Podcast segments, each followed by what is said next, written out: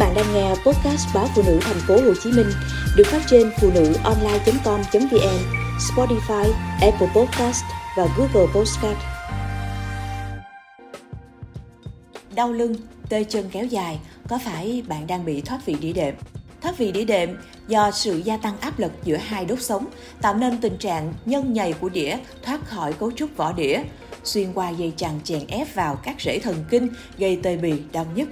Theo bác sĩ Trịnh Quang Anh, trưởng đơn vị hiệu chỉnh cơ xương khớp bệnh viện 1A, thì đĩa đệm là cấu trúc nằm giữa các đốt sống có dạng đĩa, xung quanh là lớp vỏ.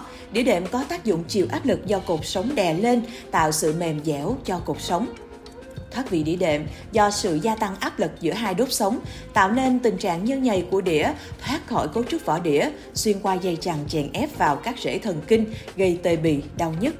Tình trạng này có thể xảy ra ở bất cứ khu vực nào của cột sống, phổ biến là vùng thắt lưng. Nguyên nhân thường gặp nhất là do lao động, mang vác nặng, thói quen sinh hoạt sai tư thế kéo dài, cúi cổ lau nhà làm cột sống cổ bị còng nhẹ, hay các vận động đột ngột bất đối xứng. Một số nguyên nhân ít gặp hơn như do di truyền, chấn thương vỡ đĩa đệm, lão hóa vân vân. Tất cả những lý do này có thể làm toàn bộ trọng lượng thân trên của cơ thể và sức nặng các đồ mang vác đè nén dồn thẳng xuống các đốt sống thắt lưng và gây nên lực nén lớn giữa các đốt sống làm thoát vị đĩa đệm. Ngoài ra, một số bệnh lý các cơ quan lân cận cột sống gây đau cấp tính hoặc đau kéo dài một bên. Tất cả những vấn đề trên làm cho hệ cơ cạnh cột sống và quanh thân kể cả khung chậu bị co kéo liên tục, dẫn đến cơ thể phải điều chỉnh để thích nghi, gây nên sự lệch vẹo, cong vẹo, thẳng. Nếu không điều trị sớm, sẽ để lại những biến chứng nặng nề các cơn đau làm hạn chế vận động. Ít vận động sẽ khiến cơ suy yếu, teo cơ, đi lại khó khăn, vân vân. Thậm chí có thể bị liệt cả người. Còn theo bác sĩ Trần Trung Kiên, trưởng khoa chấn thương chỉnh hình Bệnh viện Đa khoa Đức Giang Hà Nội, tâm lý chung của đa số bệnh nhân thoát vị đĩa đệm khi đứng trước việc phải quyết định phẫu thuật đều rất e ngại.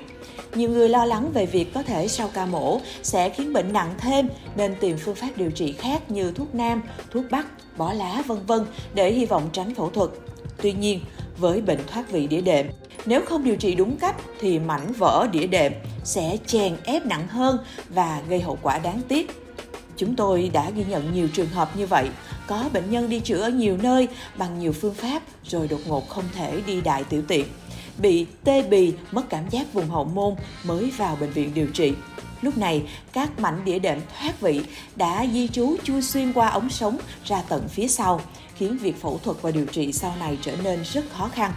Do đó, trong trường hợp đã có chỉ định phẫu thuật thì không nên trì hoãn, bởi nếu phẫu thuật quá muộn thì có thể để lại các biến chứng đáng tiếc.